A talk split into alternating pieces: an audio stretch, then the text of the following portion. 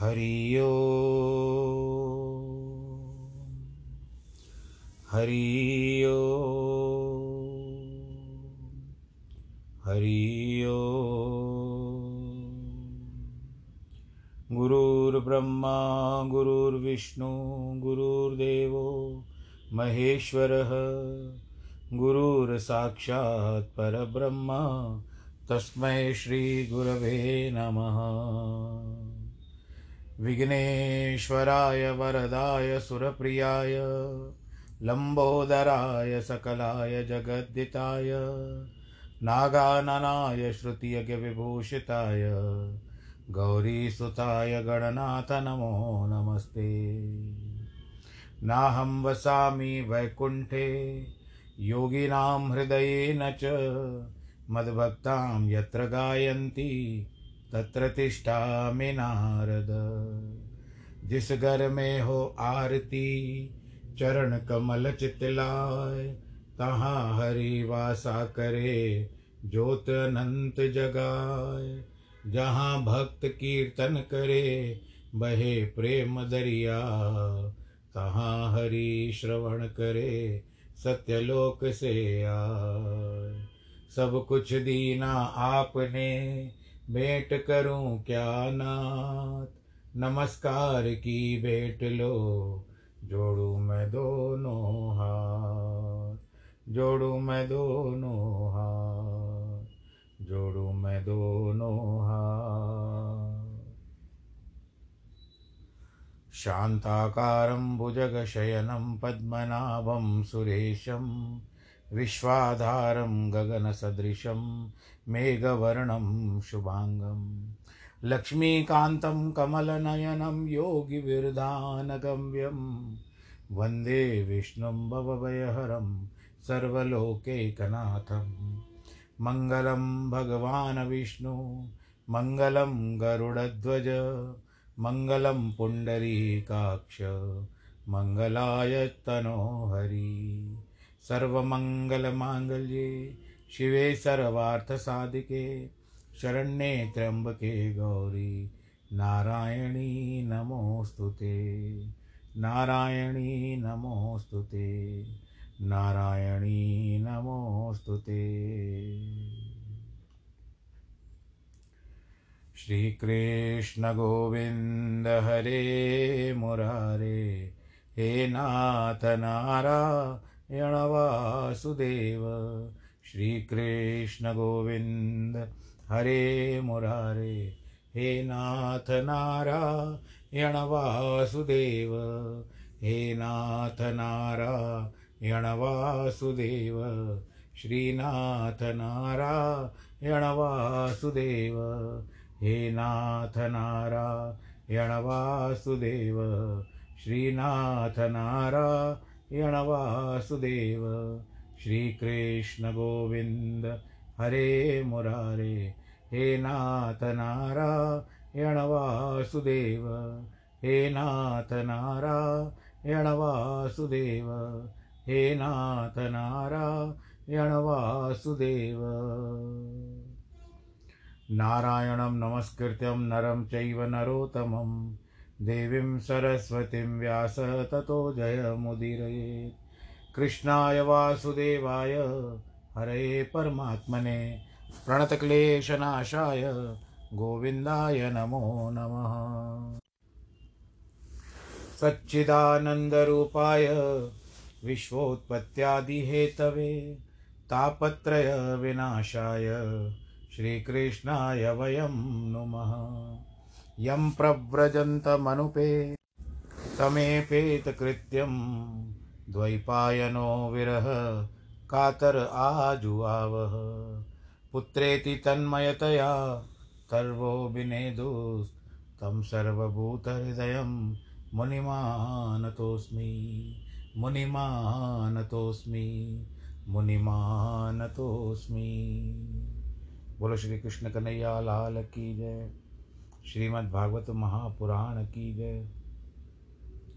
भक्तजनों, अक्रूर भगवान की स्तुति कर रहे हैं, क्योंकि उन्होंने साक्षात नारायण स्वरूप यमुना जी में साक्षात नारायण जी का दर्शन किया। कहते, प्रभु, अग्नि आपका मुख है, पृथ्वी आपका चरण है, सूर्य नेत्र है, नभ, नाभि है, आपकी नाभि सारा आकाश है। दिशाएँ श्रोत्र, यानी कान, स्वर्ग सिर है, देवता भुजा है सागर कुक्षी है और संपूर्ण सृष्टि तथा समस्त लोग आपसे ही कल्पित है। जैसे उदुम्बर के और गूलर के फल में छोटे छोटे कीड़े होते हैं, वैसे ही सारे रूप आपके अंदर हैं। आपके धारण किया मत्स्य का रूप, हयग्रीव का रूप और कूर्म का रूप, आपने ही वाराह का रूप धारण किया है। सिंह, नरसिंह का रूप, परशुराम, राम, कृष्ण भी इस समय आप हो। संकर्षण प्रद्युम्न जो भी आएँगे, अनिरुद्ध बुद्धि और कल की एक रूप भी आपका ही होगा। कि भगवन जली, भगवन जी वलक वलोक वलोकोयम, मोहितस्तत्मायया अहम मेत्य सद्ग्राहो ब्राह्म्यते कर्मवत कर्मवत मरसु अक्रूर जी कहते हैं, ये दुनिया आपकी माया से बाहिस बासित हो रही है। जीवलोक आपकी माया से मोहित होकर मैं और मेरा इस कर्म मार्ग में भटक रहा है। अहम चात्मा, आत्मजागारम, दारार्थ स्वजनादिशु मेरी यह हालत है कि मैं सपने में फंस गया हूँ। मिथ्या को सत्य समझता हूँ। अनित्य अनात्मा और दुख को नित्य आत्मा और आत्मा को सुख समझने लगा हूँ। मेरी बुद्धि बिगड़ गई है। द्वंद्वाराम हो गई है। अंधकार में पड़ गई है। आप ही हमारे सच्चे प्यारे हैं। इस बात को मैं भूल गया हूँ। जैसे कोई मूर्ख काई से ढके हुए जल को छोड़कर मृग तृष्णा की ओर जाए, वैसे ही आपसे परांगमुख हो गया हूँ। मेरा मन कामना और कर्म से हत हो रहा है। इधर उधर भटक रहा है। अब मैं आपके चरण कमलों में आया हूँ। आप पर मुझ, आप मेरे मुझ पर बड़ी कृपा करें। कि पुंसो भवेत यहीम संसरणा पवर्ग स्वयजनाभ सदुपासनाय मति स्यात्। जब मनुष्य संसार के चक्कर से छूटने वाला होता है तो संतों की उपासना द्वारा उनकी मति आपके चरणों में लगती है। हे विज्ञान मात्र, सर्व प्रत्यय हेतु, पुरुषेश प्रधान, ब्रह्म, अनंत शक्ति वासुदेव, सर्वभूत निवास, मैं आपको नमस्कार करता हूँ। हे ऋषिकेश, मैं आपको आपकी शरण हूँ। आप मेरी रक्षा कीजिए। यहाँ क्षाय शब्द का अर्थ आश्रय निवास है। इस प्रकार अब जब अक्रूर ने स्तुति की तो जैसे कोई नट अपना नाटक का पात्र अपना पाठ बदल दे, वैसे कृष्ण ने भी अपना स्वरूप बदल लिया। अब अक्रूर जी ने देखा, जल में कुछ नहीं है, वे अपना आवश्यक कर्म पूरा करके बाहर आ गए। भगवान कृष्ण ने पूछा, अक्रूर जी, तुमने कोई आश्चर्य तो नहीं देखा है? अक्रूर जी बोले, बाबा, दुनिया में जितने भी आश्चर्य हैं, बस सुख तुम्हारे अंदर है। जब तुमने देख ही लिया तो आश्चर्य बाकी क्या रहा? सब तो कुछ तुम्हें देखने को मिल गया। हमने तुमको देखा और हमको सब देखने में मिल गया। इसके बाद अक्रूर जी ने अपना रथ चलाया और रास्ते में लोग मिले। उनकी दृष्टि रामकृष्ण पर पड़ी तो वे हटते ही नहीं थे। तब तक उनकी ओर देखते रहे जब तक रथ उनकी दृष्टि से ओझल नहीं हो जाता है। एक बार जिनकी नज़र कृष्ण पर पड़ी, वो फिर कर लौट करके नहीं आते। अक्रूर जी ने जो कुछ उसमें से इतनी देर हो गई, साथ के छकड़े तो सब के सब मथुरा के पास पहुँचे और अक्रूर जी पीछे रह गए। भगवान ने अक्रूर का हाथ पकड़ लिया और हँसते हुए कहते, अक्रूर जी, आप रथ लेकर आगे जाओ। हम इस तरह रथ सवार होकर शत्रु की पुरी में जाने वाले नहीं हैं। हम यहाँ से पैदल ही आएँगे। अक्रूर जी ने कहा कि मैं तुमको साथ लिए बिना नहीं जाऊँगा। तुम तो भक्तवत्सल हो।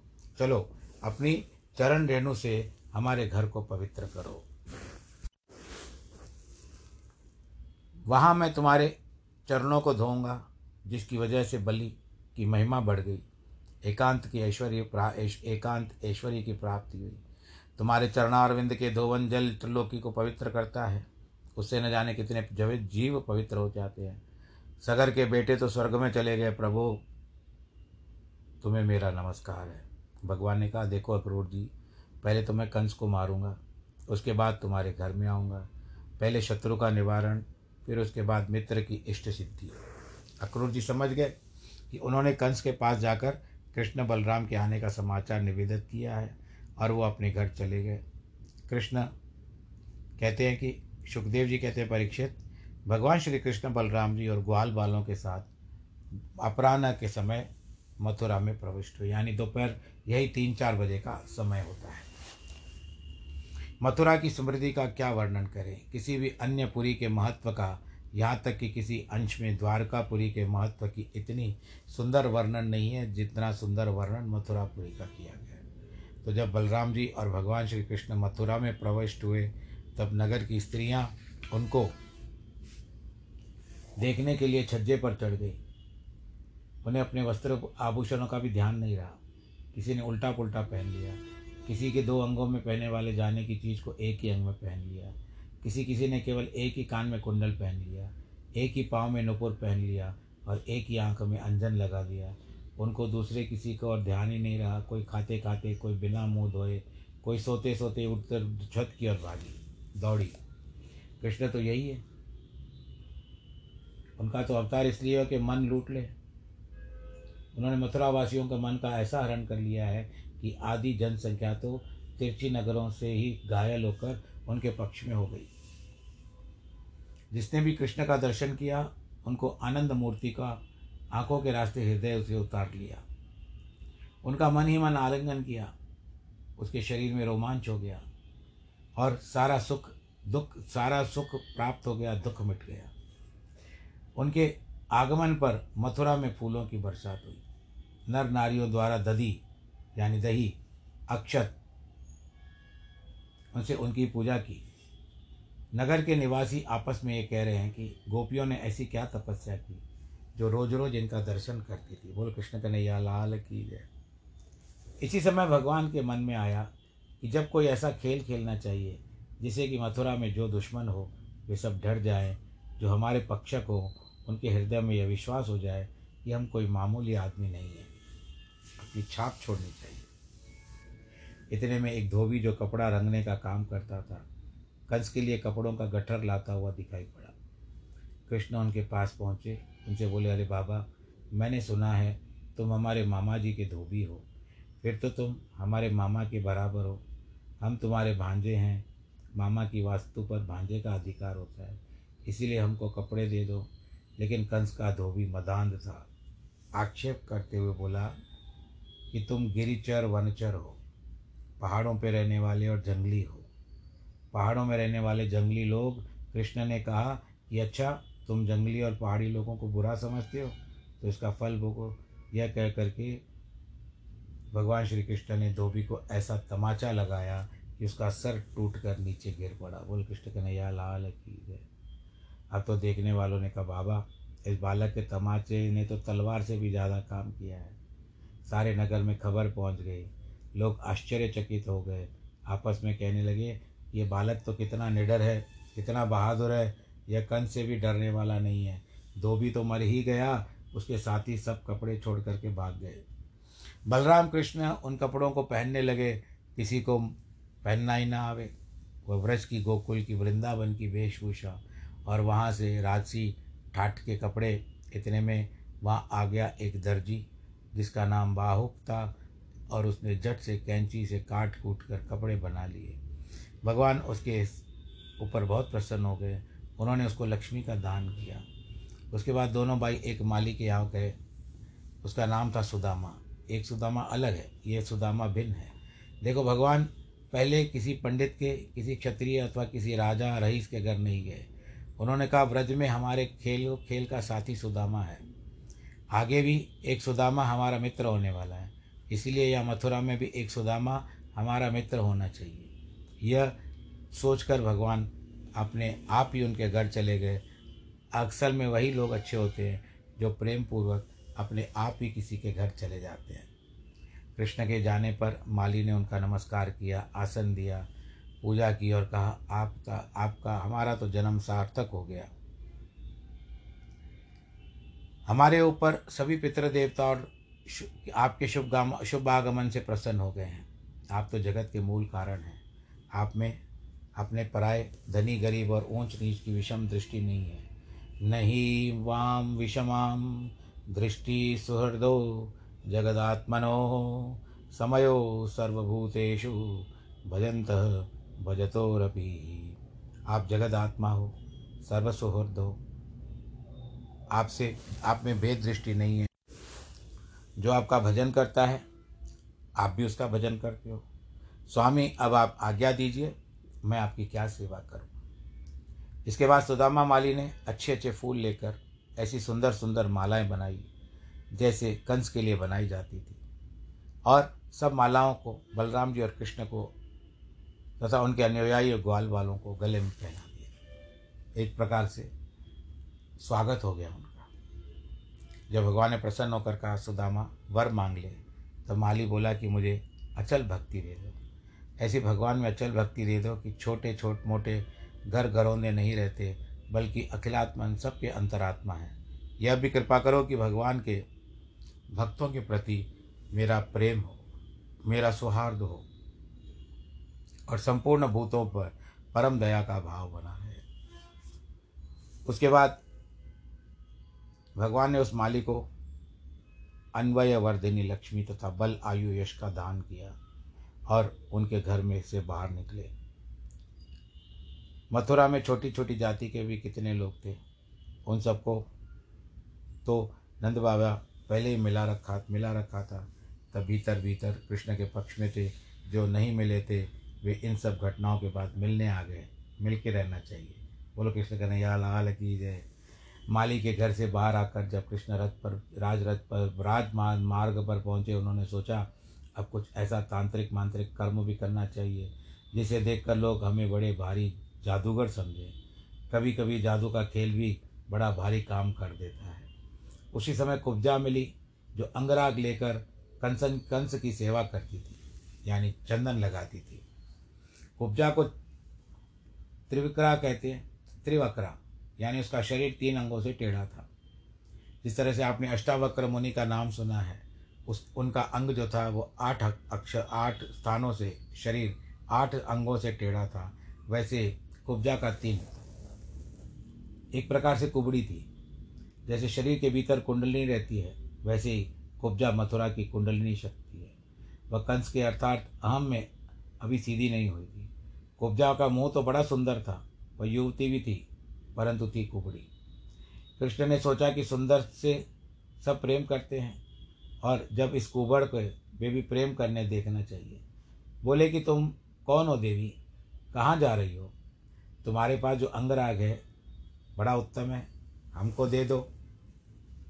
कुब्जा का नाम सैरंद्री भी है। सैरंद्री कहते हैं सेवा करने वाले को, जो महाभारत में भी लिखा है, जब राजा विराट के पास ये पाँचों भाई रुके हुए थे एक वर्ष तक, जब उनको वनवास के बाद एक वर्ष अज्ञातवास में बिताना पड़ा था तो उस समय द्रौपदी का नाम भी सैरेंद्री रखा गया था।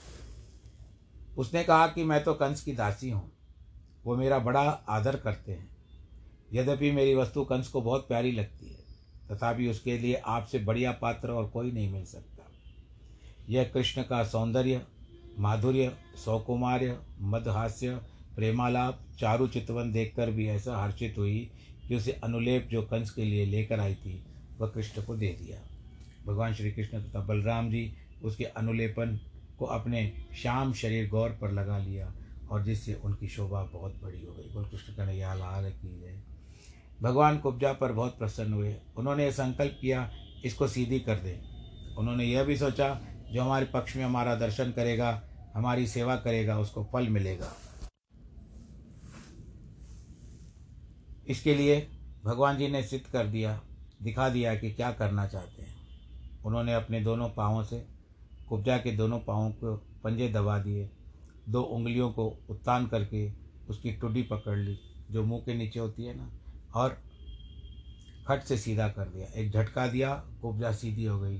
अब जैसे मैं आपको कह रहा हूँ कि मुझे भी ऐसी हालत हो गई कि जैसे भगवान जी ने मुझे भी सीधा कर दिया। बोल, कृष्ण कन्हैया, लाल की आप कथा सुनने समय आपको भी ऐसा ऐसा प्रतीत हो तो आप सही जगह कथा सुन रहे हो, बराबर कथा सुन रहे हो।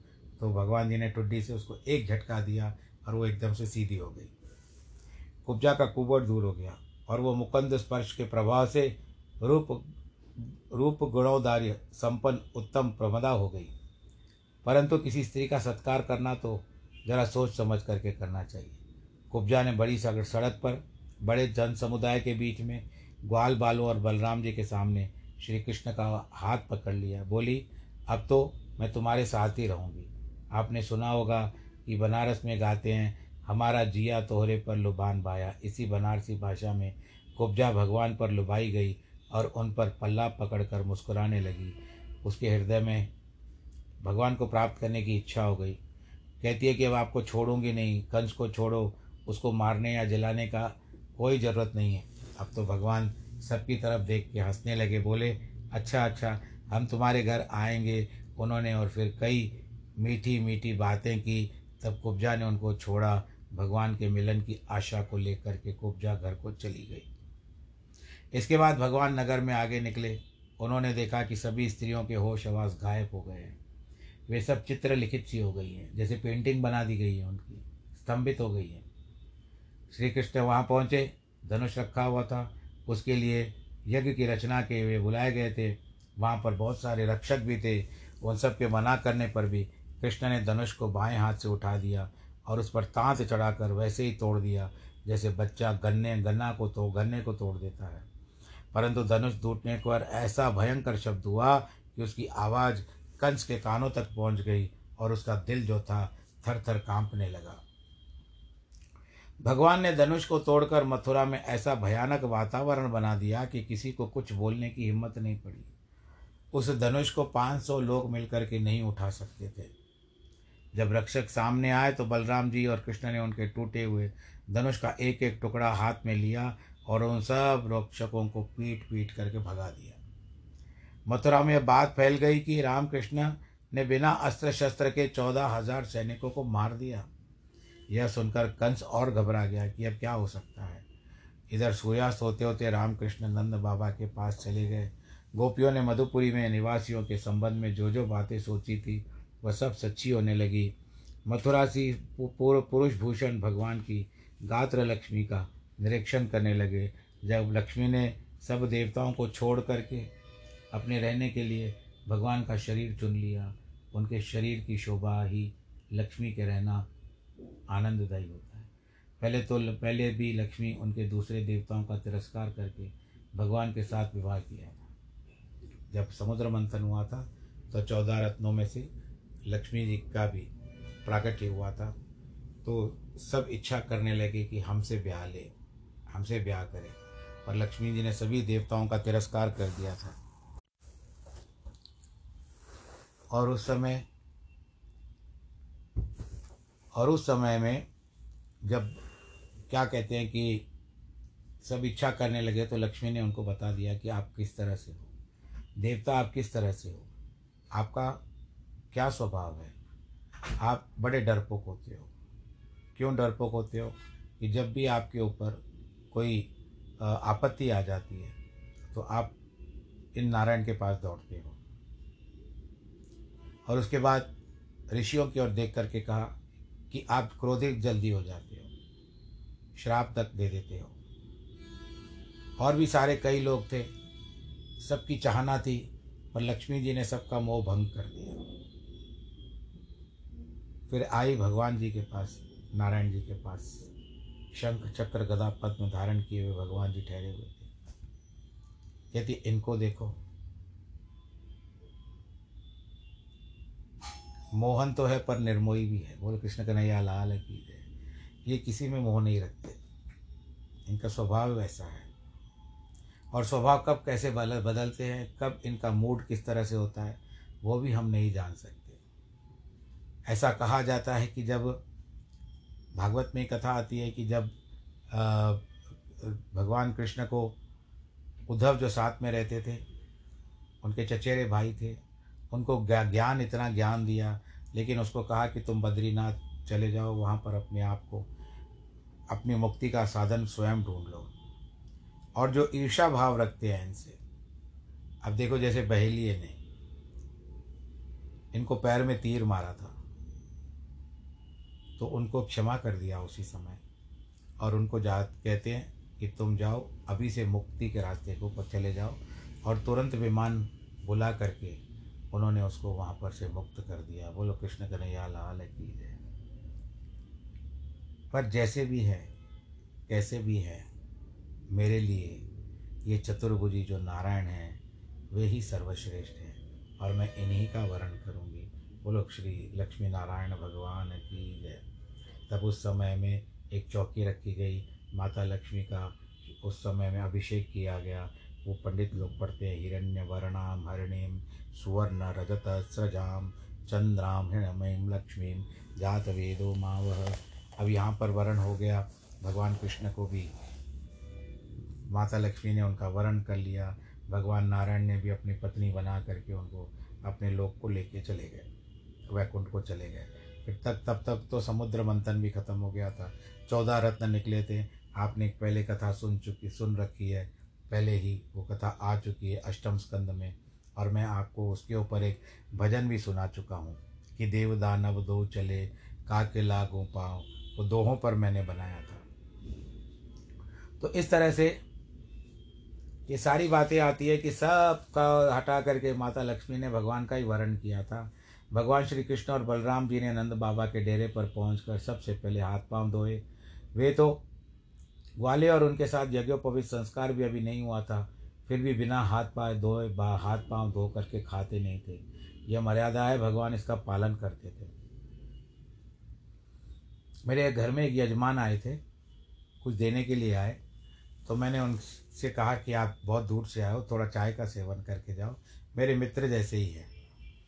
तो उन्होंने मान लिया कि चाय लेता हूँ। तो उस समय में क्या हुआ? वो जैसे ही चाय आई, चाय पी ली, सामने टेबल जो मेज रखी रहती है, वहाँ पर आप लोगों ने जो मेरे घर को देखा परिकल्पना कर सकते हैं कि किस तरह से चाय पी उन्होंने, कप रखे, इतने में दासी जो थी वो कप उठा करके ले गई। तो मैंने उस टेबल के ऊपर पानी का छीटा लगाया और दासी को बोला, पानी का छीटा लगा करके इसको यहाँ पर फिर से स्वच्छ कर दो तो वो थोड़ा सा आश्चर्य में आ गया, कहते, महाराज जी, आप ऐसा क्यों कर रहे हो? मैंने कहा कि हमने अभी जो चाय पी ना, इस चाय को हमने टेबल पर रखा। पीने के बाद जो कप और प्लेट होती है, भाई, हम भी कप प्लेट में पीते हैं, हम कोई बड़े बड़े वो नहीं कहते हैं कि हम इसमें पियेंगे, हम भी कप प्लेट में पीते हैं। उसमें चाय पी करके अभी अभी जो हमने रखा ना इसको तो स्थान को तो जूठा हो गया ना, क्योंकि हमने जूठन रखी है। इसके लिए इसको वापस से, क्योंकि फिर कोई दूसरा आएगा कुछ सामग्री दे के जाएगा, मैं उस जूठन पर नहीं लूँगा। तो ये होता है संस्कार। ऐसे नहीं कि मैं बड़ा संस्कारी हूँ, परंतु फिर भी जितना मुझसे संभव हो सकता है, मैं बहुत ही अपने संस्कारों पर चलता हूँ। और भगवान मुझे और आशीर्वाद दे। मैं किसी के ऊपर थोपता भी नहीं हूँ कि ये तुमको ऐसा ही करना है, वैसा ही करना है। आप तो मेरे स्वभाव को जो मुझे जानते हैं, वो तो आप मुझे मेरे स्वभाव को जानते ही हो तो यहाँ की बात आती है कि बिना हाथ पाँव धोए खाते पीते नहीं थे, ये मर्यादा भगवान इसका पालन करते थे। और मैं भी नारायण सेवक हूँ, आपको पता है। हाथ पाँव धोने के बाद रामकृष्ण दूध से बने खीर आदि पदार्थों का भोजन करते हैं और वहाँ पर रात्रि में बड़े आनंद से निर्भय होकर शयन किया। इसके बाद तनिक भी डर नहीं लगा और कंस रात्रि के समय आक्रमण कर देगा, उसका भी भगवान को भय नहीं था। कंस को रात को नींद नहीं आ रही थी। अब शकुन देख रहा था, देख रहा था कि क्या हो रहा है।